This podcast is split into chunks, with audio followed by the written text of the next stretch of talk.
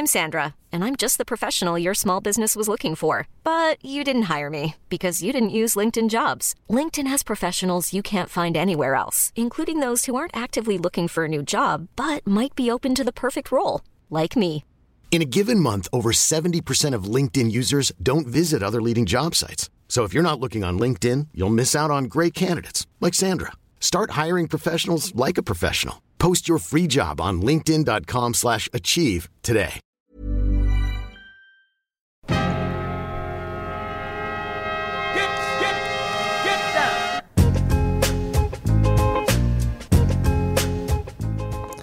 Alex Biggerstaff, bonjour. Bonjour Alain Mattei Oh, qu'est-ce qui parle fort et bien devant le micro, dis donc. Il vient, de, il vient déjà de faire sauter les niveaux. Euh, Alex Biggerstaff, bonjour. Vous êtes journaliste pour SFR Sport, vous bossez sur la Pro, mais aussi la NCA. Oui, on se connaît un peu, on se l'est dit avant cette émission. Ça va être dur de se vous voyer à l'antenne, mais j'aime bien. J'aime bien le côté désuet, comme ça, de, euh, de ce vouvoiement. Donc, Alex, un 48 un peu différent des premiers, puisqu'on va parler un peu d'actu et aussi de, de votre parcours. Donc, on ne pouvait pas vous recevoir sans parler du tournoi final NCA. On y viendra un petit peu en fin Euh, D'abord, Alex, est-ce que vous pouvez me donner trois bonnes raisons de suivre la NCA Facile. Il n'y a pas un seul championnat au monde où il y a autant de, spectacles et de suspense, premièrement. Deuxièmement, euh, on est quand même toujours ravis de, de voir les, les futurs grands joueurs NBA ou les petites histoires euh, des tout petits joueurs inconnus, des facs inconnus. Et troisièmement, bah, parce que c'est plutôt bien traité, je trouve. Oh, il se lance des fleurs tout de suite. Bon, c'est vrai, c'est vrai, c'est bien traité. On rappelle donc sur SFR Sport avec le tournoi final. Donc, pour les auditeurs qui nous écoutent, euh, ça va être à des dates fluctuantes, mais un match par jour pendant trois semaines, grosso modo. C'est ça, c'est un véritable marathon. La NCA, donc, vous n'y êtes pas arrivé par hasard puisque vous êtes franco-américain. Je sais que vous avez une affection particulière pour UCLA. Ça vient d'où exactement? Alors là, j'ai même préparé une petite musique parce que c'est le moment où vous allez pouvoir un petit peu raconter votre vie. Alors, ça dépend du ton que vous voulez donner, mais j'ai ça. Alors voilà, là, c'est le moment où vous pouvez dire. Faut que je pleure, hein, c'est Voilà. ça C'était une nuit d'hiver, euh, il faisait froid dans les années 80. Euh, il y a fort longtemps, je suis, je suis né à Los Angeles, donc euh, forcément, j'ai tout de suite euh, adopté le, le basket dans mon, dans mon cœur. Euh, les premières images de basket que j'avais, c'était par contre les finales NBA. Je me suis mis à la NCA un petit peu plus tard, c'est en, en grandissant et en, en comprenant que bah, tous ces grands joueurs de, de la NBA eh bien, avaient des, des parcours avant. Et, et de ce fait, comme j'habitais à Los Angeles et que j'ai grandi à, à Los Angeles, euh, j'ai grandi plus proche de Westwood, le quartier où euh, siègent les, les Bruins de UCLA. Et donc, euh, j'ai une haine incroyable pour USC, même s'il ne faut jamais le montrer à l'antenne. Bien entendu, il faut rester professionnel. Et donc, oui, effectivement, j'ai une grande passion pour, pour UCLA. Euh, il y a eu ce titre en 95. Moi, je me suis mis surtout à la NCAA à partir de, de 98-99. Vous êtes resté jusqu'à quel âge, Los Angeles? Je suis resté jusqu'- d'abord jusqu'à mes 5 ans. Et en fait, je n'ai fait que des allers-retours derrière entre euh, mes, mes 6 et, et 13 ans. Donc Mais, toujours euh, France-États-Unis. France-États-Unis sans arrêt, puisque ma mère bossait un petit peu dans le, dans le cinéma et mon père aussi euh, avait quelques business. Et, et donc, euh, j'avais encore, j'ai encore de la famille euh, là-bas. Donc, c'était assez facile pour, pour y retourner. Ça explique le stage chez Fox Sport que j'ai vu sur votre page LinkedIn. Par exemple. Oui, je, je- je fais des recherches avant quand même. Par exemple. J'ai pas, j'ai pas recommandé les compétences, mais le cœur y était. mais euh, Qu'est-ce que vous attendez? C'est vrai. Euh, et alors, ce stage chez Fox Sport, d'ailleurs, ça s'est ça s'est passé comment? Ça a duré combien de temps déjà?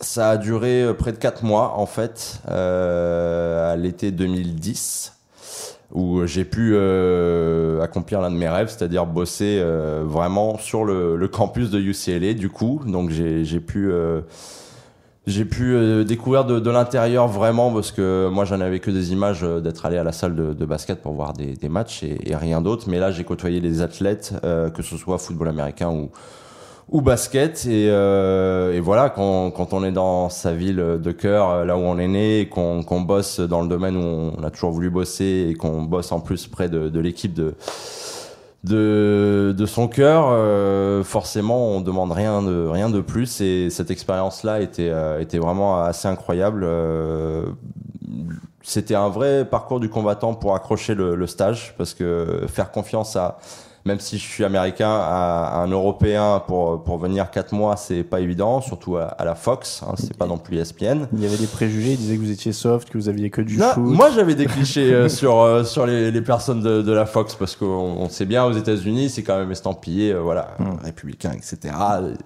Des choses que je ne partage pas trop. Euh, et, donc moi j'avais des, a priori, mais au final euh, des gens exceptionnels et puis une qualité de, boulot euh, absolument dingue. J'ai emmagasiné tout ce que j'ai pu comme, comme expérience. C'était fabuleux. C'est quoi les différences du coup dans une télé américaine? Est-ce qu'il y en a d'ailleurs hein, avec une télé française actuellement Il y, en a trop, je crois. Il y en a trop. on passerait tout le podcast à, le décrire, mais mais le professionnalisme, les moyens forcément sont, sont ahurissants. Euh, les moyens mis à disposition, même ne serait-ce que pour les stagiaires, le, le, le niveau d'exigence euh, demandé, euh, l'aide apportée, euh, la manière dont on vous met en confiance. Vous êtes vous êtes vraiment incorporé dans, dans le projet de la boîte. Moi, juste pour exemple, quand je suis arrivé là-bas, ils ont des promos qui circulent à peu près par par saison en fait. Moi, j'étais dans la promo de, de l'été. On était on était quatre et, et, chaque promo en fait en dehors du, du boulot euh, quotidien, qui est de classer les, les fichiers vidéo, etc. Euh, euh, on devait à la fin de, de notre stage euh, ensemble avoir produit euh, carrément un, un, documentaire, un, un reportage euh, un petit peu tout seul. Alors, on avait forcément des journalistes qui nous aidaient, mais à la fin du, du stage, il fallait rendre carrément ce qu'on appelle dans le milieu un, un 26 minutes. D'accord. quand vous avez 19 ans, 19-20 ans et que vous êtes en stage, vous n'êtes pas forcément prêt à ce genre de choses et, et voilà comment vous apprenez super vite en fait. Il n'y a pas meilleure méthode, je trouve. Et alors, ça vous a pas donné envie de rester sur place? Totalement. Bah, alors, euh, du coup, c'est raté, hein. France, oui. euh, c'est quelque chose forcément que j'ai toujours dans un coin de ma tête. J'ai la double nationalité, j'ai la chance d'avoir ça. Euh, j'ai la chance d'avoir certains contacts là-bas et, et d'un autre côté, j'ai démarré assez jeune en fait professionnellement en France, donc euh, j'ai eu beaucoup de chance de pouvoir euh, euh, arriver assez vite là où j'en suis aujourd'hui. Donc pour moi, il y, avait un projet, c'était pas une raison de, couper tout ce que j'étais en train de, de, faire en France. Donc ça restait dans un dans un coin de ma tête. Je n'ai toujours pas abandonné l'idée d'y retourner un jour, mais mais pour l'instant, voilà. Pour l'instant, je suis plutôt bien là où je suis. Bon, en tout cas, donc la double nationalité en aparté, ça veut dire que vous avez le droit à un douanier qui est gentil vous quand vous arrivez aux États-Unis. C'est ça. Il est souriant, Exactement. ça. Moi, quand j'arrive aux États-Unis, on me dit de retour à la maison, bienvenue. Ah, c'est ça. On ne dit pas qu'est-ce que vous venez faire là, quand est-ce que vous repartez, euh, est-ce que vous avez des amis ici? C'est très bizarre que vous voyagez seul. Voilà. vous avez de la chance. Euh, petit retour en arrière. Vos débuts de carrière journalistique en France, elles sont liées à un homme qu'on connaît à peu près tous, en tout cas tous les gens qui écoutent ce podcast, c'est Georges Eddy. Oui. Parce qu'il y a une petite anecdote. Alors moi que j'ai découvert en bossant à la fois avec Georges et à la fois euh, avec vous, c'était un jour où vous étiez invité du Hoopcast. Il y a une anecdote quand même assez dingue. Est-ce qu'on peut la raconter sur votre rencontre avec Georges Eddy? Euh, bah oui, oui, oui, bien sûr. Euh, bah je, je, je dois, euh, je dois ma carrière, euh, ma jeune carrière de, de journaliste à Georges Eddy et à mon papa. Voilà, ça s'est fait euh, comme ça. Euh, tous les deux étant fans de, de Georges Eddy et des, des matchs commentés sur sur Canal Plus. Euh, à l'époque, euh, mon père regardait avec moi Eddie Halftime, etc. Et, et moi, mon père, il en avait un petit peu marre au bout d'un moment de m'entendre commenter mes, mes matchs de, de, jeux vidéo dans ma chambre à hurler. Euh, il s'est dit un jour euh, si j'écrivais une lettre à Georges Eddy. Parce que visiblement, mon gamin, au bout d'un moment, il est décidé, il va vouloir travailler là-dedans, mais il faut toujours une accroche, il faut, faut quelque chose, un, un, petit coup du destin. Et donc, il a écrit une lettre à Georges Eddy euh, en lui disant que son fils euh, adorait, euh, adorait le regarder, euh, voudrait faire ce, ce, métier de commentateur, etc.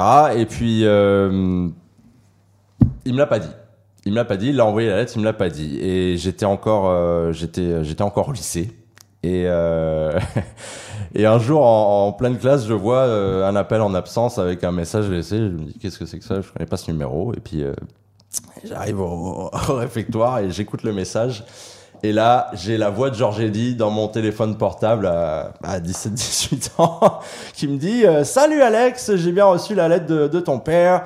Euh, c'est avec grand plaisir que tu peux venir à Canal euh, pendant 2-3 jours, regarder comment je bosse et tout. Euh, Voilà, donc j'ai, je, suis resté choqué euh, pendant euh, toute la journée. Euh, Mon père est venu me récupérer à l'école le soir même, et puis je, je crois que je l'ai, je l'ai insulté de joie en fait en rentrant à la voiture. Et le truc c'est que mon père était même pas au courant que Georges avait répondu parce que lui il l'avait lancé, euh, voilà, il avait tenté un truc, il savait pas si ça allait marcher ou pas. Et, et au final, il était aussi surpris, aussi heureux que moi. Et, et donc, on est allé à Paris derrière. Georges nous a accueillis. J'ai rencontré Xavier Vaution, euh, Lionel Buton, enfin toute l'équipe, euh, voilà. À, à l'époque, et, et Georges euh, m'a m'a ouvert cette porte puisque derrière, j'ai pu, j'ai eu la chance de, de pouvoir euh, faire un stage par la suite à, à Canal. Mais, mais Et, et le stage, c'était quelques années après, en fait. hein. le stage, c'était euh, à peine un an après. D'accord, un an après. Ouais. Donc il y a eu, il y a eu, oui. Parce a- que j'étais dans ma dernière année euh, au lycée quand, quand Georges euh, a reçu la lettre et que j'ai intégré euh, l'école de journalisme euh, à Toulouse derrière. Et donc, premier stage, forcément, j'ai demandé, j'ai demandé à Georges s'il y avait une possibilité d'aller à Canal. Donc il y a eu un suivi en plus. voilà, c'est ça n'a pas été le one shot, le- la visite. Une fois qu'on merci, l'a au croisé, revoir. Georges a dit, il vaut mieux avoir un suivi hein, derrière. hein. Mais c'est vrai, non mais c'est une histoire assez incroyable. D'ailleurs, on s'excuse peut-être auprès de Georges pour les 400 lettres qu'il va recevoir dans les deux semaines à venir, du coup à cause de cette émission. Mais mais c'est une histoire quand même assez incroyable. Sachant que ce qui est dingue, c'est que quand je suis arrivé le premier jour en, en stage à, à Canal, euh, j'ai vu la pile de lettres qu'il avait sur son bureau et je vous dis, c'est une montagne. Ouais. Et, et juste de se dire, bah, il a ouvert celle-là, c'est quand même dingue. Mais il, il- Georges m'a m'a dit que le nom Bigger Staff l'avait interpellé parce que forcément, voilà, c'est un nom connu en, en NBA et il, il pensait faire un rapprochement assez marrant. Comme quoi, le destin, c'est c'est comme ça. Et donc dernière, ça donne le stage à Canal, Lina en stage aussi. J'ai dit, j'ai lu LinkedIn. hein. Aussi. Euh, Fox Sport et puis ma chaîne Sport. Alors là, euh, vous en êtes pas revenu depuis. Ça commence par un stage en 2011 et depuis vous êtes jamais parti. La chaîne est même devenue SFR Sport 2 au passage. Euh, quel souvenir vous gardez de ces tout débuts là à ma chaîne Sport? Et de ce que c'est devenu euh, Parce que c'est un, c'est un parcours qui est super long. Et dans le journalisme, on n'est pas tous nombreux à garder un boulot dans la même boîte pendant 7 ans. Vous voulez dire que je suis vieux, hein, ça Non, non, non. Je, je, Je vois votre regard vicieux. je dis juste que vous avez de Euh, la stabilité. J'ai la chance d'avoir la stabilité, exactement. Et je ne garde que, que des bons souvenirs de, de cette période à ma chaîne sport. Euh, j'ai eu, j'ai eu la chance euh, d'être dans ma dernière année euh, d'école de journalisme au moment où ma chaîne sport, euh, donc en, en décembre 2011, achète les droits de la NBA à, surprise générale parce que personne ne connaissait la chaîne. Euh, moi, je savais juste qu'il y avait des matchs de, de Ligue 2 euh, dessus et même je me moquais. euh, faut, faut dire ce qui est, je me moquais de cette chaîne-là avec mes camarades d'école. Et, euh, et donc ils achètent la NBA et, euh, et donc euh, je me dis j'ai un dernier stage à, à faire. Je vais je vais porter ma, ma candidature donc je vais j'ai envoyé j'ai appelé j'ai demandé à quelle personne il fallait envoyer son CV etc sachant que oui j'avais forcément Fox Sports Canal Plus derrière sur le CV je m'étais dit j'ai peut-être une chance quand même d'y aller et, euh, et encore plus, euh, j'ai eu la chance en fait de retrouver un- une personne qui, qui a beaucoup compté pour moi aussi à, à Canal Plus sur mes premiers stages, c'est Émilien Girard, qui était lui en place, donc qui avait été recruté pour pour la NBA et qui, quand il a vu mon nom parmi les les candidats en, en stage, a, a dit au rédacteur en chef Jean-Yves Dermain, euh, faut le prendre. Et donc ça commence comme ça. Et Ça commence comme ça. Bah, pour la petite anecdote, je me rappelle, on s'est rencontrés. euh, vous étiez euh, chef d'édition sur Tribune NBA. Ouais. Vous glissiez du Dropkick Murphys euh, dans les sujets sur les Et ça, Boston ça Celtics. Et ça, ça m'a beaucoup plu. Et à partir de là, on a accroché. C'est pour ça, encore une fois, qu'on le dit, on se vous voit à l'antenne, mais en effet, on se connaît un petit peu et on se tutoie pas mal. Euh, montage, tournage, commentaire, vous avez tout fait sur ma chaîne sport. Oui, et, et heureusement, il y a eu des périodes très très pénibles effectivement. Euh, vaut mieux être euh, couteau suisse, vaut mieux être polyvalent euh, dans ce milieu-là. Et c'est vrai que j'ai démarré donc en, étant chef d'édition. J'ai, beaucoup appris au- aux côtés d'Emilien Girard justement. Et, donc ce rôle plutôt en régie, voilà, derrière, à préparer les sujets, à savoir construire un conducteur. Encore une fois, j'étais dans des conditions aussi particulières parce que ma chaîne sport, c'est c'est pas c'est pas SFR Sport comme comme aujourd'hui, c'est pas Bein Sport, c'est c'est pas Canal, c'était entre guillemets familial si vous voulez pour un, un gamin parce que j'avais que 20 ans quand j'ai signé mon, mon CDI euh, j'avais le droit à l'erreur.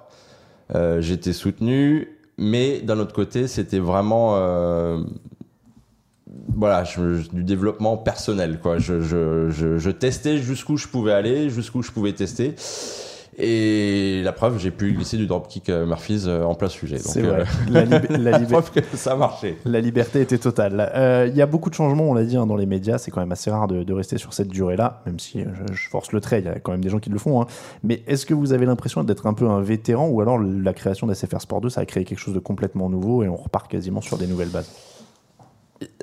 Des fois, des fois j'y pense. Effectivement, ça me traverse la tête parce que j'ai même pas 30 ans hein, encore. euh, j'ai j'ai 27 ans à l'heure actuelle. Je sais que ça se voit pas sur ma tête, mais j'ai que 27 Je- ans. Mais Je ne juge pas pour nos auditeurs. Je le dis. je me juge moi-même. Je, je le dis, Mais- Alex a l'air très jeune. Il porte un blouson de cuir de jeune euh, avec un t-shirt euh, chiné. Oh là là, il est fashion. Non, non, non, non. Euh, non, non, voilà, je n'ai que 27 ans. J'ai démarré à, à 20 ans euh, en CDI et il y avait euh, voilà des, des nombreux mois de stage même en, en amont par rapport à ça. Euh, donc, de temps en temps, je me dis, sans, sans vouloir euh, forcément euh, paraître arrogant ou quoi que ce soit, mais j'ai quand même une certaine expérience maintenant aujourd'hui, même si j'ai encore, encore beaucoup de choses à apprendre parce que ça, ça s'arrête jamais.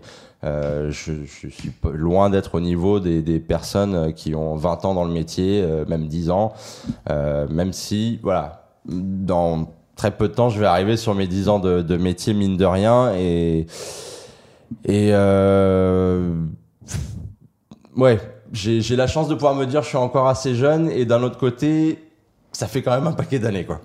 C'est vrai. Mais c'est vrai que 27 ans, ça reste jeune quand même. Euh, mais j'avais même pas réalisé que vous étiez si jeune. Comme quoi, je pensais que je pensais être un peu moins vieux finalement, mais, mais je suis beaucoup plus vieux. Comme on a travaillé ensemble à une époque, quand même, je me disais, oh, on a à peu près le même âge. Et bah non, Euh, ouais, non, mais j'avais j'avais quoi, j'avais 20 ans, 21 ans quand on, quand on s'est rencontrés. Ouais, j'étais vieux. Euh, allez, la NCA, euh, donc toujours dans ce, dans ce créneau-là, c'est arrivé il y a 4-5 ans, du coup, sur, sur ma chaîne sport, c'est devenu encore une fois SFR. Euh, là, du coup, par contre, c'était votre bébé depuis le début. Et pour l'avoir vécu de l'intérieur avec vous, c'était quand même votre truc. Vous avez pu le pousser et le, et le nurser quasiment dès, dès les débuts, non? Le, le 26 juillet 2013. Ah oui, il y a la. C'est le coup de fil que j'ai reçu du rédacteur en chef euh, de l'époque, Jean-Yves Dermain, pour me dire c'est bon, tu l'as. Donc, on sent que ça sentait la demande personnelle quand même. C'était pas une demande personnelle, mais, mais disons qu'il y a eu un concours de circonstances. euh, il, faut, il, faut, il faut savoir que moi j'ai démarré sur la NBA à, ma chaîne sport, donc. Et derrière, on l'a perdu puisque Beansport est, est arrivé euh, par la, la suite. Et, et pendant un an, j'ai dû être reclassé sur un autre sport. J'ai fait un an de, de volley, de- du championnat de France de, de volley, où j'étais également chef d'édition. Et, et au bout d'un an, le basket me manquait terriblement. Alors forcément, euh, quand on, bosse dans ce milieu, on peut pas toujours s'attacher. Il faut savoir euh, justement s'adapter. Mais ça manquait terriblement. Et qu'est-ce qui restait comme droit derrière la NBA Le championnat de France était à Canal, la NBA c'était euh, sur Bein. Qu'est-ce qui restait? Il restait le basket universitaire. Et c'est vrai que bout de nombreuses conversations avec mon, père, qui est autant passionné que moi, euh, il me dit mais propose, propose à la chaîne, propose, on sait jamais, voilà. Et donc, euh, je crois que vers euh, avril 2013, je, je croise le président de, ma chaîne sport, Nicolas Rodkov, dans, les couloirs et je lui dis, ce serait intéressant, non Basket universitaire, c'est spectaculaire, voilà, c'est super bien filmé, c'est bien produit, etc. Et il me dit, ah oui, oui, tu fais bien d'en parler, puisque ESPN America, la chaîne qui diffusait à l'époque, va s'arrêter. Donc pour moi, c'était un choc. J'étais en train de me dire, ah, non, c'est pas possible. M'enlevez pas ça. Et il me dit, euh, on va essayer de se positionner dessus. Et donc voilà, avril, euh, au mois de, de juillet, euh, on m'indique que, que c'est signé pour trois ans. Oui, je me souviens de la date aussi, parce qu'on on, s'était eu au téléphone à ce moment-là. On peut, on peut révéler des coulisses. Euh, c'est vrai que oh, tu- vous parliez de l'influence de Georges Eddy. J'ai du mal, je suis pas loin du tutoiement. Hein.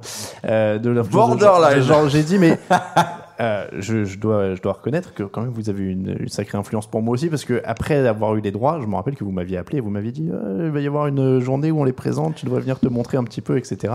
Et c'est aussi pour ça qu'on avait fini par travailler ensemble. Et je vous en remercie encore. On avait commenté plein de matchs, on avait parlé de plein de mascottes, on s'était quand même bien marré pendant cette période. On, on avait quand même parlé de l'amiral Akbar à l'antenne, on parlait des, des Dropkick Murphys. C'était n'importe On, quoi. a- on avait montré des photos de l'amiral Akbar à l'antenne, on avait présenté des Ça mascottes. crée des liens, ça. hein, Ça On- crée des liens. C'est vrai. Bah, je pense que la, la fatigue fatigue et le 2h du matin crée beaucoup de liens. Je, je pense qu'on on, on va recevoir peut-être d'autres euh, journalistes au, fi- au fil de la vie de cette émission. On leur parlera à ceux qui commentent à 2h, mais à mon avis, ça crée souvent des liens avec les binômes.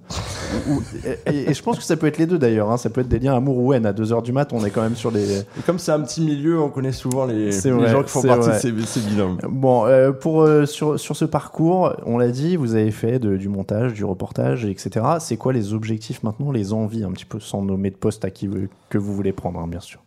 Euh... Et Non, là, bah et- après- et là, il me dit, je veux le poste de Intel. Non, je ne suis pas comme ça. Euh, non, mais est-ce qu'il y a, si je est-ce me- qu'il y a des choses je- qui vous font envie, quoi? Non, après, euh, voilà, garder cette polyvalence, c'est important pour, pour survivre dans, dans ce métier-là. Euh, mes patrons me, me le répètent assez encore aujourd'hui. Après, moi, je me suis spécialisé dans, dans le commentaire et j'ai la chance de, de commenter un nombre incalculable de, de matchs par euh, saison, peut-être trop même pour les téléspectateurs. Euh, mais, mais voilà, je suis spécialisé dedans. Après, euh, bah, à, SF, à SFR Sport actuellement, je, je, on le sait peut-être moins, mais je bosse en, coulisses derrière pour l'émission euh, Buzzer, à faire des sujets, à essayer de trouver des idées de sujets, des angles euh, d'attaque, voilà. Euh, donc, c'est assez large en fait euh, au final aujourd'hui. Donc moi, c'est c'est quelque chose qui me convient. Ce que j'adore effectivement, c'est de pouvoir commenter les matchs. Ça, ça c'est clair et net. Euh, J'aime beaucoup pouvoir euh, partir en reportage et, et pouvoir en apprendre sur sur euh, sur des gens, sur des sacrées histoires. Et c'est ce qu'on essaye de faire avec euh, ce côté un petit peu Mac dans, dans Buzzer. Euh, maintenant, euh, quand on commente, commente plein de matchs par, par semaine, c'est c'est difficile de pouvoir faire ces déplacements, hein, forcément en reportage. Donc, euh, donc voilà. Aujourd'hui, là où j'en suis, pour répondre finalement à la question, Alain, c'est que au final, j'en suis, j'en sais pas trop où j'en suis. Tant que vous appréciez, à la limite. si- S'il n'y a je pas de questions qui je se posent. vis au jour le jour. On va faire un petit détour parquet. J'en étais sûr que vous l'aviez. Ah bah, je, je la fais à tout le monde. C'est une des traditions de cette émission. Euh, nous allons parler 5 majeurs. C'est la musique d'entrée du 5 majeur, un petit break avec le 5 majeur. Alors d'habitude, je demande un 5 majeur NCA, euh, NBA, bah voilà, ma langue a fourché. Là, je vais vous demander un 5 majeur NCA all time. C'est eh, ça, c'est compliqué quand même, hein, parce que le nombre de joueurs qui sont passés par là. J'ai Euh, j'ai bien compris qu'il vaudrait mieux que je demande aux invités de la préparer celle-là. Ouais, je pense que c'est mieux. hein. il était prêt, Fred Weiss, quand il, quand il avait fait? Non, non, non, ni Fred Weiss ni Marie Patrux, à chaque fois, je les ai pris par surprise. D'accord. Bon, il y avait Steph, euh, Steph Curry au moins euh, Oui, dans le dernier, Oui. si je me souviens bien. oui. Euh, alors moi, alors ça sera pas dans l'ordre. Hein. Non, On non. va démarrer euh, au poste 3, ce sera Josh Hart de Villanova, donc c'est dernière saison et qui, est- qui joue aux Lakers euh, aujourd'hui. Euh, C'est lui qui met le tir de la gagne ou pas? Non, c'est Chris hein. Jenkins qui met le tir de la gagne. Mais Josh Hart a été euh, vraiment l'un des joueurs majeurs de Villanova et, et juste moi, c'est son style de jeu, la, la personnalité du, du joueur que, que j'ai adoré. Donc euh, Josh Hart, euh, dans ce 5-là, euh, allez, on va démarrer plutôt à la main. C'est compliqué, hein. c'est compliqué. euh,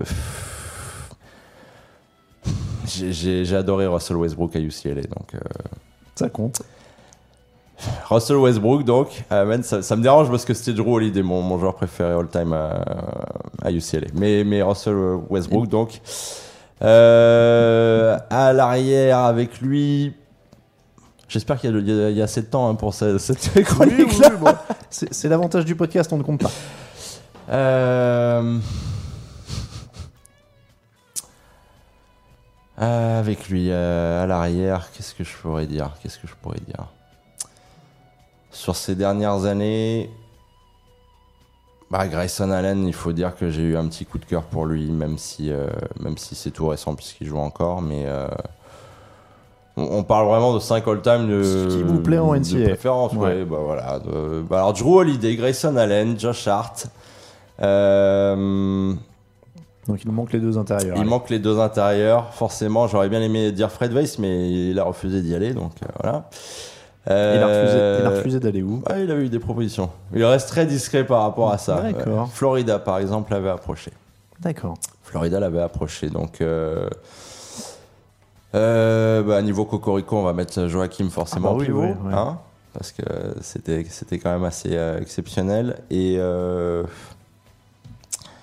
et en poste 4, en poste 4, euh, hmm, j'ai vraiment j'ai j'ai tellement de noms en tête que, que au final Plutôt récent ou plutôt ancien? Christian Lettner. Non, non, non, jamais de la vie, jamais de la vie. jamais de la vie, Moi, je non. les euh, premiers. euh, non. Bah, maintenant, vous m'avez lancé sur les noms que je voulais pas mettre. J'aimais bien la Marcus Aldridge quand il était à Texas. Allez, on va J'aimais bien la Marcus Aldridge. Donc, on va en terminer avec cette séquence euh, horrifique. Donc, donc Noah Aldridge, euh, West- euh, non pas Westbrook, du coup Drew Holiday, Ouais, Josh Drew Hart. Holiday. Et le quatrième c'était? Noah Aldridge, Hart, Holiday et à l'arrière, c'est Grayson Allen. Grayson Allen. ouais. Grayson Allen, ça marche. Un petit top 3, allez rapidement, les grands moments de la March Madness qui vous ont marqué. Ouais, euh, numéro 1, la finale, euh, le, shoot de Chris Jenkins euh, il y a deux ans. Il y a deux ans, parce que en étant sur place, euh, j'ai jamais autant vibré. Euh, en deux, le dernier titre de UCLA, parce qu'il date sévèrement, ça fait plus de 20 ans maintenant. Et euh, en trois, euh, c'est très compliqué de choisir des moments particuliers, parce qu'il y en a tellement pour euh, vendre encore le produit. Je dirais que c'est Selection Sunday en fait chaque année. D'accord. Le, le rush de savoir qui va être Ouais. euh, dans, le, dans le tableau et Ouais, et, et, et ça depuis toujours, depuis depuis gamin, mais depuis euh, plusieurs années maintenant et au fur et à mesure que j'ai compris comment ce système-là marchait, c'est vrai que ça m'en dégoûte de plus en plus en fait. Alors, vous avez fait référence à Houston, euh, c'était 2015 ou 2016 2016, hein, euh, le, shoot, le shoot euh, de Le shoot Villanova. en 2016. Euh, donc vous le disiez, vous êtes sur place. Ouais. Victoire folle de Villanova. Euh, moi j'étais en plateau à l'époque pour assurer la transition. Je me souviens qu'en effet, il y avait de l'émotion dans votre Je voix. dis n'importe quoi à l'antenne, mais n'importe quoi. C'était, il faut avouer que on avait un peu souri en plateau à Paris. On sentait que vous étiez très très excité. Euh, Mais je ne trichais pas par contre non parce non, que un, j'étais en, en délire total. Non, non, mais oui, on- on- transportais. on, on souriait parce qu'on sentait que c'était un beau moment et que vous, vous étiez vraiment dans le truc et on était vraiment, on prenait du plaisir à voir, à voir ça et à entendre ça. Euh, donc victoire folle de Villanova, comment c'est un Final Four justement sur place On rappelle que c'est dans un stade de football américain en plus, donc c'est gigantesque. Ouais. Euh, il était en config foutueuse total, donc il y avait 80 000 personnes ou... Il y avait de souvenirs 77 000 D'accord. pour, pour la finale. C'est le, le NRJ Stadium des, des Texans. Euh, déjà, la, la chance quand on va couvrir ce genre d'événement euh, là-bas, c'est que nous, on était en. On, on bossait étroitement avec ESPN, donc qui, qui, euh, qui est la source de, de la diffusion de nos, nos matchs. Et donc, euh, quand vous avez un cas régie entier américain euh, qui garde quand même un gros espace pour juste la diffusion française, euh, vous arrivez dans des conditions euh, complètement, complètement dingues. Et tout le week-end, c'était bien. En fait. Houston 2016, c'était incroyable parce que le scénario est, est complètement dingue en, en finale, mais mais tout ce qui se passait autour, on avait l'expérience euh, d'y être allé l'année précédente à, à Indianapolis euh, lorsque Duke est, est champion. On avait bossé avec Ian Maine sur place. Là, c'était dommage parce que euh, on devait euh, commenter la rencontre avec Ronny Turiaf et qui malheureusement, euh, à peine quelques jours à- avant le Final Four, a dû se, désister.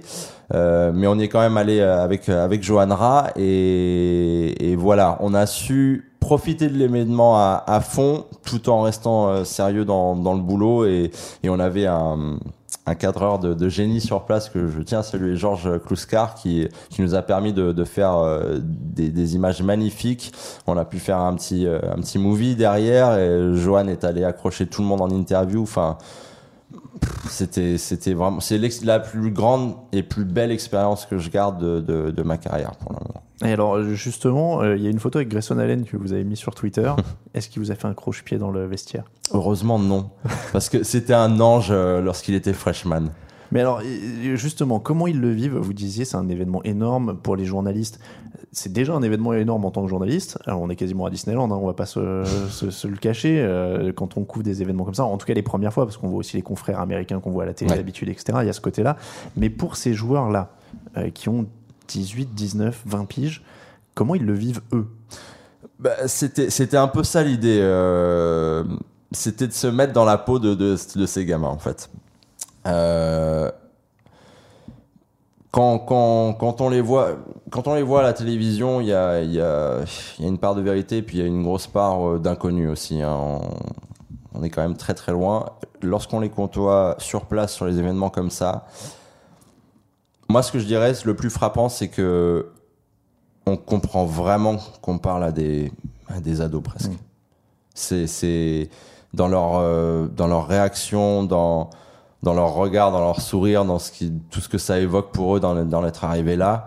Euh, moi, Grayson Allen, voilà, je, je me souviens l'interview qu'on fait la, la, veille de, de la finale. Euh, il est timide comme pas possible. Euh, tous les journalistes dans le vestiaire s'étaient jetés sur euh, Jalil Okafor, sur Tyus Jones, sur, euh, sur Justice Winslow. Euh, nous, on a dit bon bah, on va aller chercher Grayson Allen parce que il y a de la place. Et, il jouait que quoi, 9 minutes en moyenne par match sur la saison et ça commençait à monter un petit peu en régime sur sur la March Madness et et donc à Grayson Allen, euh, tout sourire d'avoir euh, voilà des journalistes qui viennent vers lui. Euh, on, parle de, l'événement, etc. Et, arrive ce moment où je, le chambre un petit peu. Je me permets de le faire parce que voilà, encore une fois, ce sont des, jeunes gens. Je, je, le chambre un petit peu en disant demain, tu vas peut-être te retrouver avec ta première bague au doigt. Et il me dit effectivement, il me répond, mais, mais vraiment sagement, hein, il me dit effectivement c'est une possibilité. c'est une possibilité et par rapport au discours habituel où non on pense pas à ça, euh, d'abord il y a le match. Il me dit c'est une possibilité. Et, et quand je vois le match qu'il fait derrière en finale le lendemain, je, je, je me dis c'est complètement dingue. Mais le, le, truc c'est que je lui dis t'auras peut-être une bague demain. On en rigole et je lui dis t'es pas capable d'en avoir deux à la fin de ton cursus. Donc là, il est en route pour la deuxième, peut-être. S'il veut tenir son pari, il a intérêt. Est-ce que du coup vous lui avez laissé votre numéro de téléphone pour si le pari est rempli ou un truc comme ça? Comment ça se passe?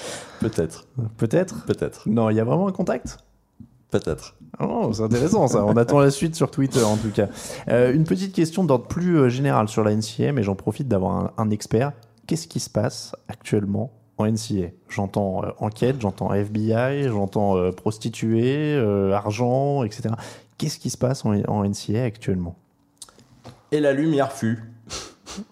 Voilà, c'est comme euh, quand vous rentrez dans une pièce sombre et que vous allumez la, la lumière, euh, vous, vous apercevez que voilà, tout ce qu'il y a à l'intérieur de cette pièce, Alors, euh, vous ouvrez les yeux. En gros, en gros, ce qui se passe actuellement en NCA, c'est tout ce que l'on sait depuis des années, qui maintenant est avéré. C'est devenu transparent. Donc argent, recrute, euh, argent, prostituée, etc. C'est pour essayer d'attirer les joueurs dans les facs, c'est ça? Voilà, on est arrivé au point de non-retour où tout ce qui était caché, mais tout le monde le savait, euh, pouvait euh, continuer et continuer délibérément, est arrivé à un point où maintenant il va falloir prendre, prendre un vrai virage, un vrai, vrai virage pour, pour ce championnat-là. Trop de corruption, trop de d'hypocrisie, trop de, de, de personnes qui s'en mettent plein les fouilles et, et qui ne, ne cherchent pas à, à aller dans le sens du, du championnat même et des, des athlètes euh, étudiants. Euh, ça serait très long, encore une fois, de, de résumer, mais c'est un système qui est pourri jusqu'à la moelle, malheureusement. Alors que le cœur de, de, de, ce, de ce système et de ce championnat-là, c'est, je trouve, ce qu'il y a de plus beau. Je vous sens plus touché quand on parle des, des oui, non, non, mais clairement, clairement, parce que je, je, je, vais vous dire, moi je suis, je, suis, je suis heureux. Je sais que ça fait du mal, ça cause du tort, mais je suis heureux de ce qui s'est, ce qui s'est passé dernièrement. Fallait je suis... crever l'abcès, quoi. Ouais, ouais, parce que ça, ça, ne peut plus durer. Et encore, on est, on est encore une fois, on est qu'au tout début. Ça va prendre des années, des années avant du, du changement.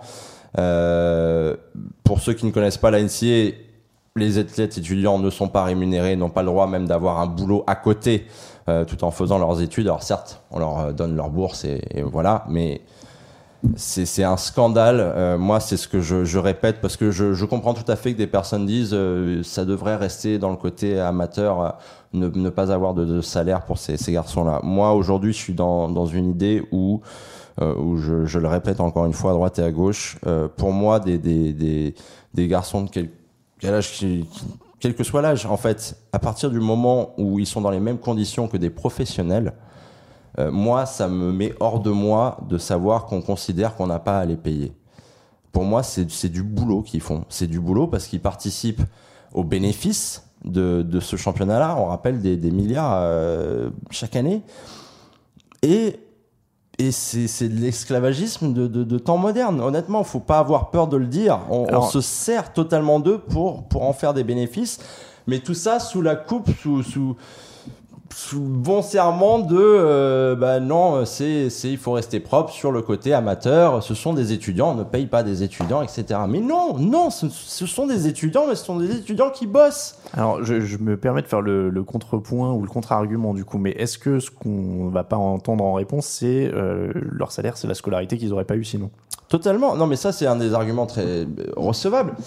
Maintenant, moi, ce que je ne reçois pas là-dessus, c'est que euh, après, je connais pas suffisamment le système US. C'est-à-dire que, est-ce qu'ils peuvent aussi étudier dans des conditions normales et dire, bon, bah voilà, au moins j'aurai mon diplôme et je pars avec Ou alors, est-ce que le basket, de toute façon, prend tout le temps et que ça perturbe, quoi qu'il arrive, leur scolarité? Et dans ce cas-là, l'argument est plus dur à recevoir. C'est pas le cas pour tous. Faut pas généraliser, mais la plupart des, des gamins qui arrivent en université, euh, pour eux, c'est d'abord la NBA, hein, le, le, le, premier euh, point qu'ils voient. C'est une étape pour y aller. C'est une étape pour se sortir de la mouise, sortir des familles de la mouise. Euh, je peux parler d'endettement, mais il y a des personnes malades aussi. Hein, ça arrive à, tout le monde. Euh, les frais là-bas pour soigner, se soigner sont très très chers, trop chers.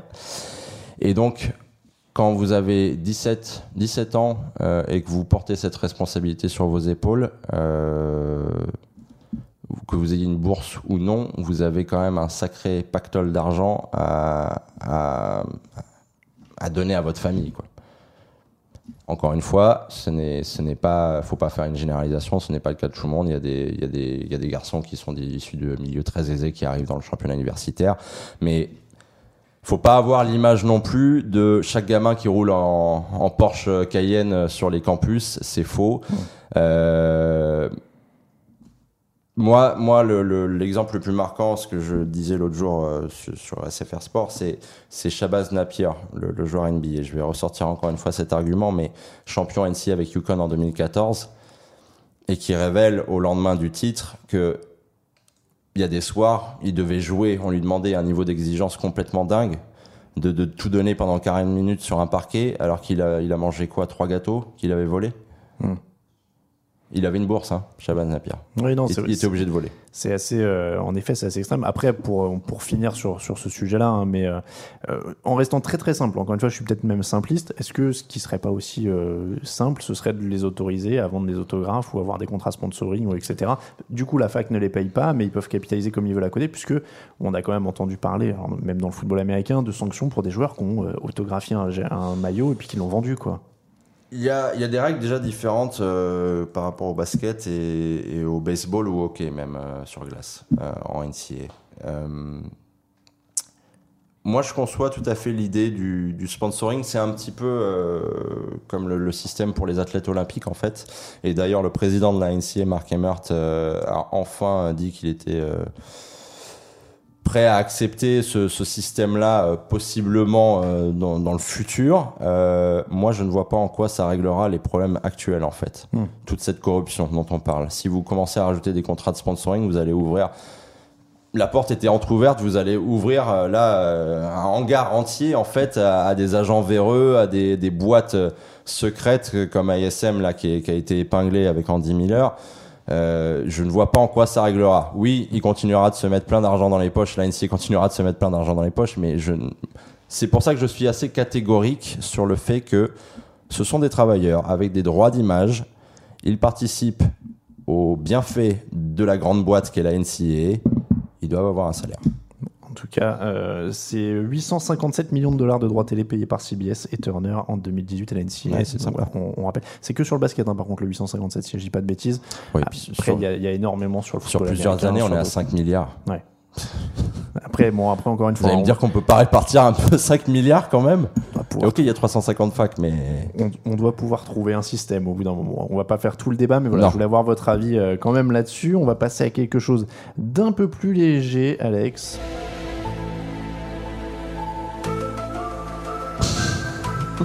Là, je vois un regard interrogateur. Pourquoi est-ce qu'il me passe le générique de X-Files? Parce que c'est l'instant quatrième dimension, Alex. C'est l'instant où je vous demande qu'est-ce que vous auriez fait aujourd'hui si vous n'étiez pas journaliste? C'est une très très bonne question. Et ça me fait peur d'y répondre parce que je ne sais absolument pas. Il y a rien Euh, du tout. pour vous dire, quand j'étais gamin, j'étais j'étais fan de dinosaures. Euh, J'aurais bien voulu faire archéologue. Mais j'ai tout de suite compris qu'il y avait des grosses limites pour moi dans ce domaine-là et que je n'y arriverais pas. Je sais pas, un feeling, un feeling, euh, un feeling comme ça. J'ai, bon,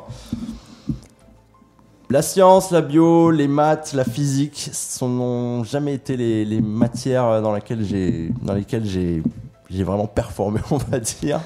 Euh, J'étais plus un, un rêveur un peu. euh, voilà, donc euh, mes, mes archéologues, ça me plaisait bien à l'époque. Et puis, euh, j'ai voulu faire commentateur sportif à partir de, de mes 9, 9 10 ans. ouais. Donc un, un- une petite carrière d'archéologue. Alors on va, on va, on va rester là-dessus. Il n'y a pas de fac avec des noms de dinosaures? Ça manque ça un Euh, peu? ça manque. Il n'y a que les petits Raptors, hein, forcément NBA. Les mais Raptors, ouais. Ah, mais en fac, euh, Ah, ça manque de, de mascottes. euh, on pourrait il y a remplacer. trop de Wildcats, je crois. Il y a, il y a beaucoup, il y a beaucoup de Wildcats, de Bulldogs. de- Il y a beaucoup d'animaux de compagnie. hein, et- C'est vrai, dinosaures, c'est pas. Ou même l'amiral Akbar en mascotte, euh, Ah bah oui, c'est- génial. Mais j'ai un, un trou d'ailleurs sur quelle fac c'était qui avait fait le, le référendum comme ça. Je crois que c'était une fac qui voulait remplacer un. Je me demande si c'était pas Ole Miss qui, qui voulait remplacer un- une mascotte qui avait une connotation avec la guerre de sécession quelque chose comme ça. Et il y avait eu un référendum ou un truc dans le- dans l'école. Je- Euh, La plupart des facs de la Southeastern, de toute façon, ont une connotation, malheureusement. C'est euh, ça, c'est ça. Il y a, il y a ça, et puis il y a ceux avec les, les, les logos indiens, etc. aussi un peu border. Florida State qui a eu, euh, ouais, depuis des années, c'est un gros souci, effectivement. Bah voilà, on leur donne l'idée, remplacer tout ça par des dinosaures. On va, Pourquoi on va fournir des idées. Euh, comme promis, on va faire un petit peu d'actu, Alex, parce qu'il faut qu'on parle quand même du tournoi qui commence dans les heures à venir. Et là, j'ai une question très simple, très journalistique, très efficace, parce que j'ai de l'argent à parier. Qui va gagner? Aucune pression, hein, je prépare mon carnet de Vous chèques. avez mal choisi euh, votre endroit pour faire vos placements hein, financiers. euh, Alors, je me suis imprimé, euh, je, je vous le montre, hein, c'est beau. je me suis imprimé un petit bracket. Donc, qui va gagner? Je vois des têtes de série numéro 1, Villanova, Kansas, euh, Xavier et Virginia. Et on m'a beaucoup dit que Virginia était le grand favori. Oui. Et vous parlez d'actu. Euh, L'actu, c'est que Virginia vient de perdre euh, un élément majeur de son équipe. Euh, DeAndre Hunter, le, freshman euh, hyper polyvalent euh, qui peut shooter, qui a été très très bon dans le tournoi de, la ACC où Virginia a battu North Carolina en finale. Euh, DeAndre Hunter s'est fracturé euh, la main ou le poignet, euh, donc out et indisponible pour toute la March Madness. Euh, certes, ce n'est qu'un seul joueur et il ne fait pas toute l'équipe, mais dans une défense, la meilleure défense depuis des années en, en NCAA, vous enlevez un élément. Qu'est-ce qui se passe? Est-ce que est-ce qu'il va y avoir un, un manque de repères? Est-ce que ça va bouger un petit peu les choses? C'est pour ça que Virginia, faire attention. Donc, je me permets de demander la question qui fâche à qui cette perte majeure donne un coup de pouce? Eh ben, dans le tableau de Virginia, Arizona, pour moi, euh, c'est, ça serait euh, méchant de ma part de dire que ce sont des sleepers, entre guillemets, parce que c'est quand même une grosse fac et surtout, eux sont au centre de cette affaire de, de, de scandale, hein, de corruption, etc. Euh, le coach et, et donc euh, l'un des deux futurs premiers choix de la draft, DeAndre Ayton. Euh, pour moi, ils jouent avec euh, cette sensation d'être seuls contre tous. Ils ont vraiment pris ça à cœur, toute cette histoire. Euh, aux États-Unis, on dit jouer avec euh, chip on your shoulder. C'est, c'est, exactement ça pour, euh, pour Arizona. Donc, dans cette partie de tableau où il y a Virginia, les Wildcats, encore une fois, d'Arizona, euh, pour moi, sont bien partis parce que DeAndre Ayton est une machine et que ça va servir. Villanova, ça continue de rester très solide au fil des années. Villanova, c'est spécial parce que sur ces trois dernières saisons, si vous avez bien suivi Alain, j'ai souvent annoncé Villanova Oui. champion. Et re- la seule année où j'ai pas annoncé champion, c'est quand ils ont fini champion. J'ai re- j'ai re-regardé euh, ce qu'on avait fait l'an dernier sur le Hoopcast, euh, justement la preview. Vous m'avez tué. Vous étiez sur Villanova euh, à tué. fond. Euh, Qu'est-ce qu'on a d'autre? North Carolina est tenant du titre. Ils sont pas très souvent cités parmi les vainqueurs, hein, par contre. Alors c'est mon collègue euh, consultant Johan Ra qui euh, qui est à fond sur sur les Tar Heels. Effectivement, ils sont dans une partie de tableau où c'est c'est négociable. Euh, pourquoi pas North Carolina hein, Pourquoi pas? Faut jamais euh, sous-estimer leur, force de frappe. C'est l'une des équipes les plus régulières, hein, mine de rien, avec Villanova ces, ces dernières saisons. Euh, ceci dit, je les vois pas, je les vois pas faire un back-to-back. Du côté des. Alors, non, une question perso. Michigan, ça donne quoi? Parce que moi, j'ai pas suivi. Les Alors, Wolverines Ouais. Les que Wolverines, ça donne bien. C'est pour moi, c'est ça peut être une de ces fameuses équipes qui, qui se glissent dans le Final Four. J'ai peut-être une chance de faire genre que je les ai suivis toute l'année et que. Il y a une vraie que je les ai chance. soutenus jusqu'au bout. Les joueurs à suivre, euh, DeAndre Ayton, Michael Porter, Marvin Bagley. Euh, J'ai regardé un petit peu les mock drafts et il y a beaucoup de grands cette année. hein. Ouais, mais ça fait du bien, ça change un petit peu. Hein. On a marre de voir des arrières là euh, surdribbler à chaque fois, euh, aller en NBA et se casser les dents derrière. Alors, DeAndre Ayton, c'est euh, le nouveau Jean Lambide. Euh, bah, c'est c'est assez compliqué de comparer euh, comme ça. DeAndre Ayton, il... c'est le physique de David Robinson à l'époque, si vous voulez, Mhm. avec les, les qualités de, de finisseur effectivement d'un d'un Joel Embiid. Je dis ça parce que je l'ai vu prendre un tir à trois points dans un mix. Ouais, alors c'est pas c'est c'est pas recommandé pour l'instant hein, DeAndre Ayton même si euh, même s'il travaille c'est au niveau de surtout c'était en début de saison c'était au niveau de ses placements en défense qui qui laissait vraiment euh, poser question. Ensuite ça a été son envie. Quelle est sa personnalité? Est-ce qu'il s'y plaît vraiment sur un parquet? La réponse semble être oui. Donc euh, DeAndre Ayton va pour moi et pour euh, d'ailleurs de, de nombreux euh, scouts NBA avec qui je peux je peux converser euh, va va changer le visage de sa franchise. C'est vrai qu'on n'a pas mentionné ça. On a dit pas journaliste. Je reviens un peu en arrière. Vous avez dit archéologue, mais vous auriez pu faire scout aussi. Qui dit que j'aimerais pas le faire euh, plus En, tard en plus.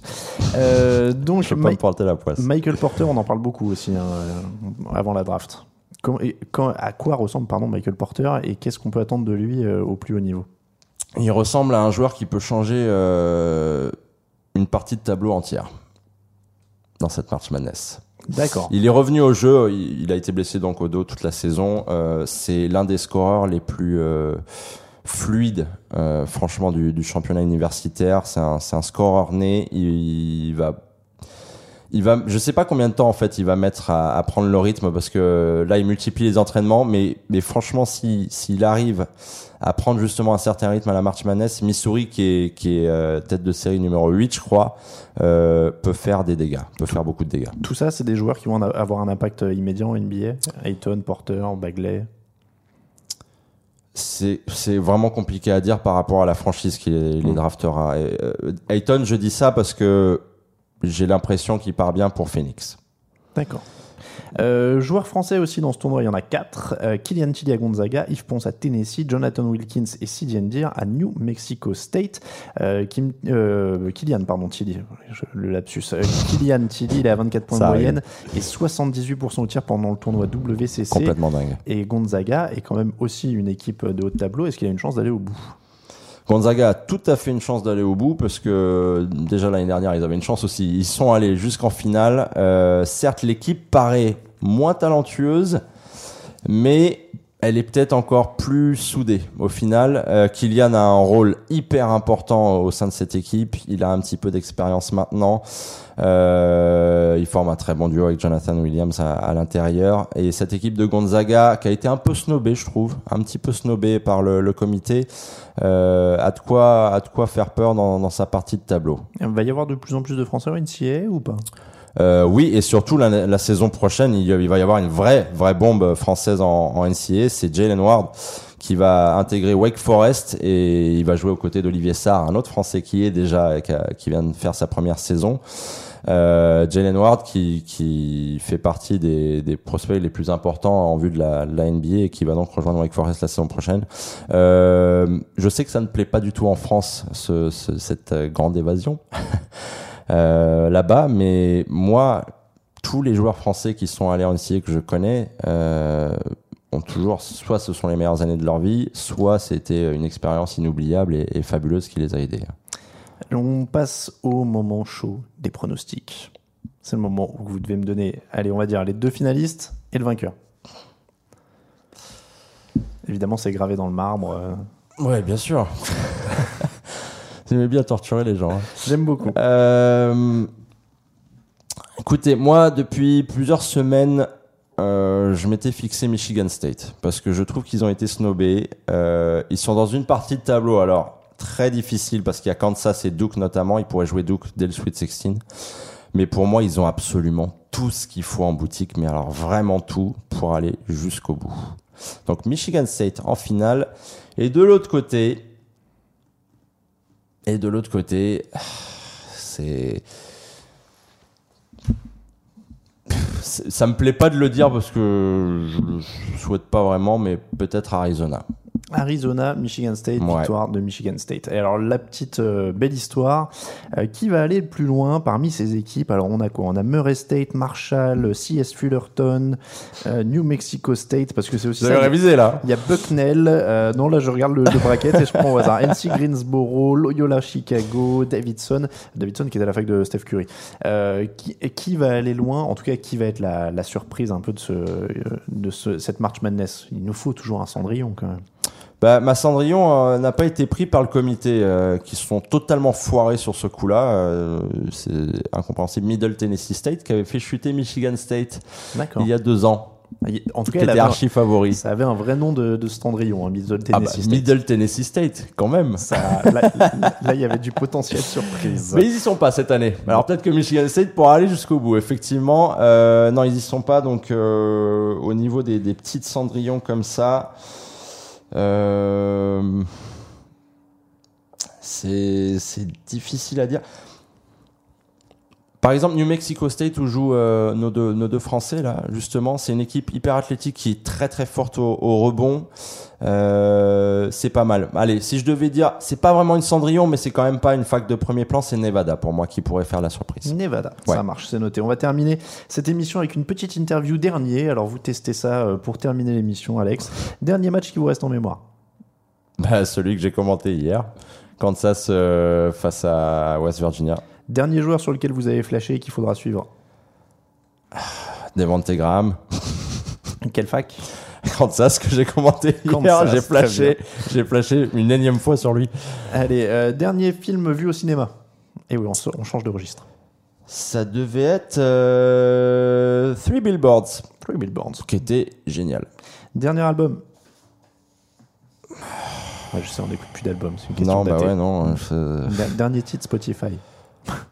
Pardon, 10 heures. On a Euh, J'aimais bien Deezer. les Avalanches. C'est un son que je peux écouter tous les matins, quasiment en ce moment. Dernier joueur qui vous a surpris en NBA alors que vous ne le pensiez pas si fort que ça à la fac. Vous êtes allé très vite là. Dernier joueur qui a, qui a- qui a performé en NBA. Ouais, alors que vous pensiez que c'était une pipe à la fac. Je vais faire mon mea culpa aujourd'hui même sur un garçon que j'ai un peu rossé. Euh, c'est Terry Rozier qui avait été 16e choix de la draft. Et j'avais dit Vous aviez, c'est trop C'est trop haut vous avez osé jeter Rosier aux orties. Voilà. Et donc, euh, je suis très heureux pour lui, en tout cas aujourd'hui, qui trouve sa place au sein des, des Celtics, ancien de Louisville. Et puis, dernier moment de solitude à l'antenne. Quand Fred Weiss est arrivé en retard à la mi-temps d'un match d'Euroleague Pourquoi C'est plus pour lui que pour vous. Ah non, parce que vous avez fait toute la première mi-temps. bah, tout Tout seul. ouais, merci. Ah ouais. plus compliqué, plus compliqué. Mais il avait des circonstances euh, atténuantes. hein. Et alors, question subsidiaire. euh, quel- c'est un escabeau ou une boîte qu'ils mettent quand vous devez faire les bords terrain avec Fred Weiss? Alors ça change, ça change. Euh, des fois, c'est une, une boîte qui sert à ranger euh, effectivement soit des câbles, soit des, des appareils pour filmer. Soit des fois, c'est c'est le truc qui vient sous la main parce qu'on s'est rendu compte trop tard qu'en fait qu'on ne l'avait pas parce que il faut savoir que pour ce truc-là et je reçois de nombreuses photos à chaque déplacement euh, en, en Jeep Elite.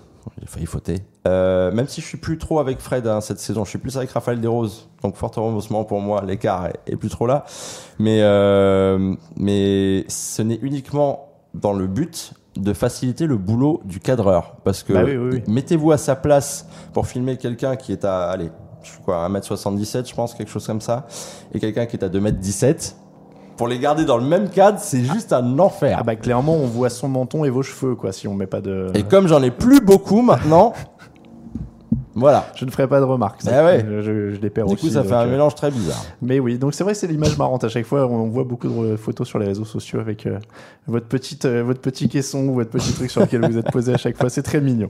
Merci beaucoup, Alex. Merci d'avoir été l'invité de ce nouvel épisode de 48. Merci Alain, c'était sympa d'être dans ton podcast. Ah ouais, je sais. Bon, en plus, tutoyer un petit peu à la fin. Du coup, il a même fait saturer le micro tellement il a parlé près. Toujours, je suis, dé- je suis désolé, je m'excuse auprès de tous les auditeurs. On, on vous rappelle que si vous aimez l'émission, vous pouvez la soutenir sur Tipeee. Il n'y aura pas de pub dans ce podcast, ça reste gratuit. On va même remercier ceux qui nous ont aidés sur Tipeee jusque-là Grégory Labergerie, Julien FDM, Antonin Thibault, Atchoum, euh, Kourou Coppels, Martin Bribard, Nicolas Grand, Basket Europe, Florence Warn, I, Lolstax, pardon, et Jonathan. On vous remercie évidemment. Alex, on termine avec la petite tradition. Alors, j'ai oublié de mettre du Dropkick Murphys du coup dans la liste. Mais la petite tradition, c'est que c'est l'invité qui choisit la musique de fin. Il n'y en a que deux pour toi. Et j'ai très, Parce qu'on a dit qu'on finissait en très, très peur. Non, mais j'ai fait du thématique. Ouais, toi et le feeling. On a, on a Future avec un titre qui s'appelle March Madness. Donc que je n'ai pas Oh, écouté, t'es- j'ai juste pris le titre. dégueulasse. Et sinon, j'ai un petit morceau qui s'appelle One Shining Moment, qui est l'hymne de la fin de la March Madness. Et alors, il faut m'expliquer comment ce truc est devenu l'hymne de la March Madness d'ailleurs.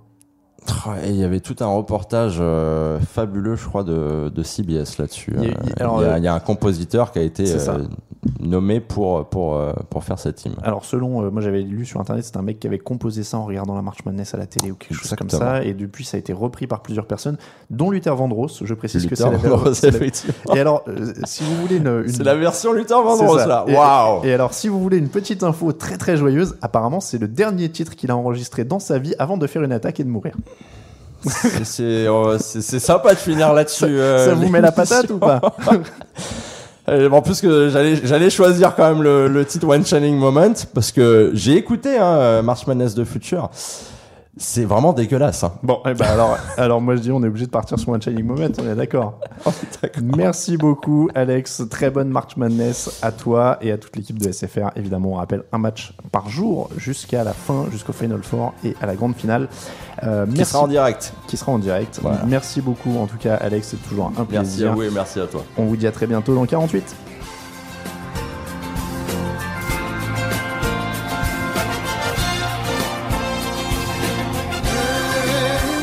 Ball is tipped, and there you are. You're running for your life.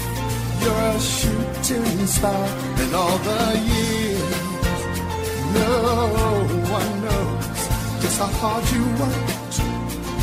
But now it shows in one shining moment. It's all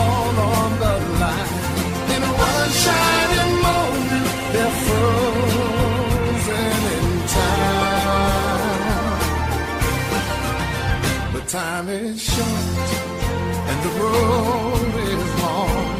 In the blinking of an eye, that moment's gone. And when it's done, win or lose, you always did your best.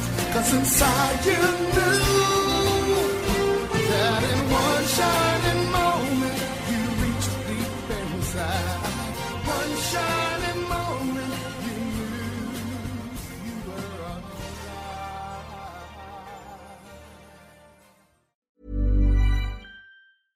when it comes to your finances, you think you've done it all. You've saved, you've researched, and you've invested all that you can.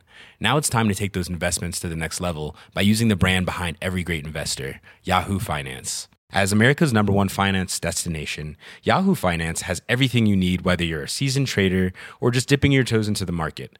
Join the millions of investors who trust Yahoo Finance to guide them on their financial journey. For comprehensive financial news and analysis, visit yahoofinance.com, the number one financial destination, yahoofinance.com.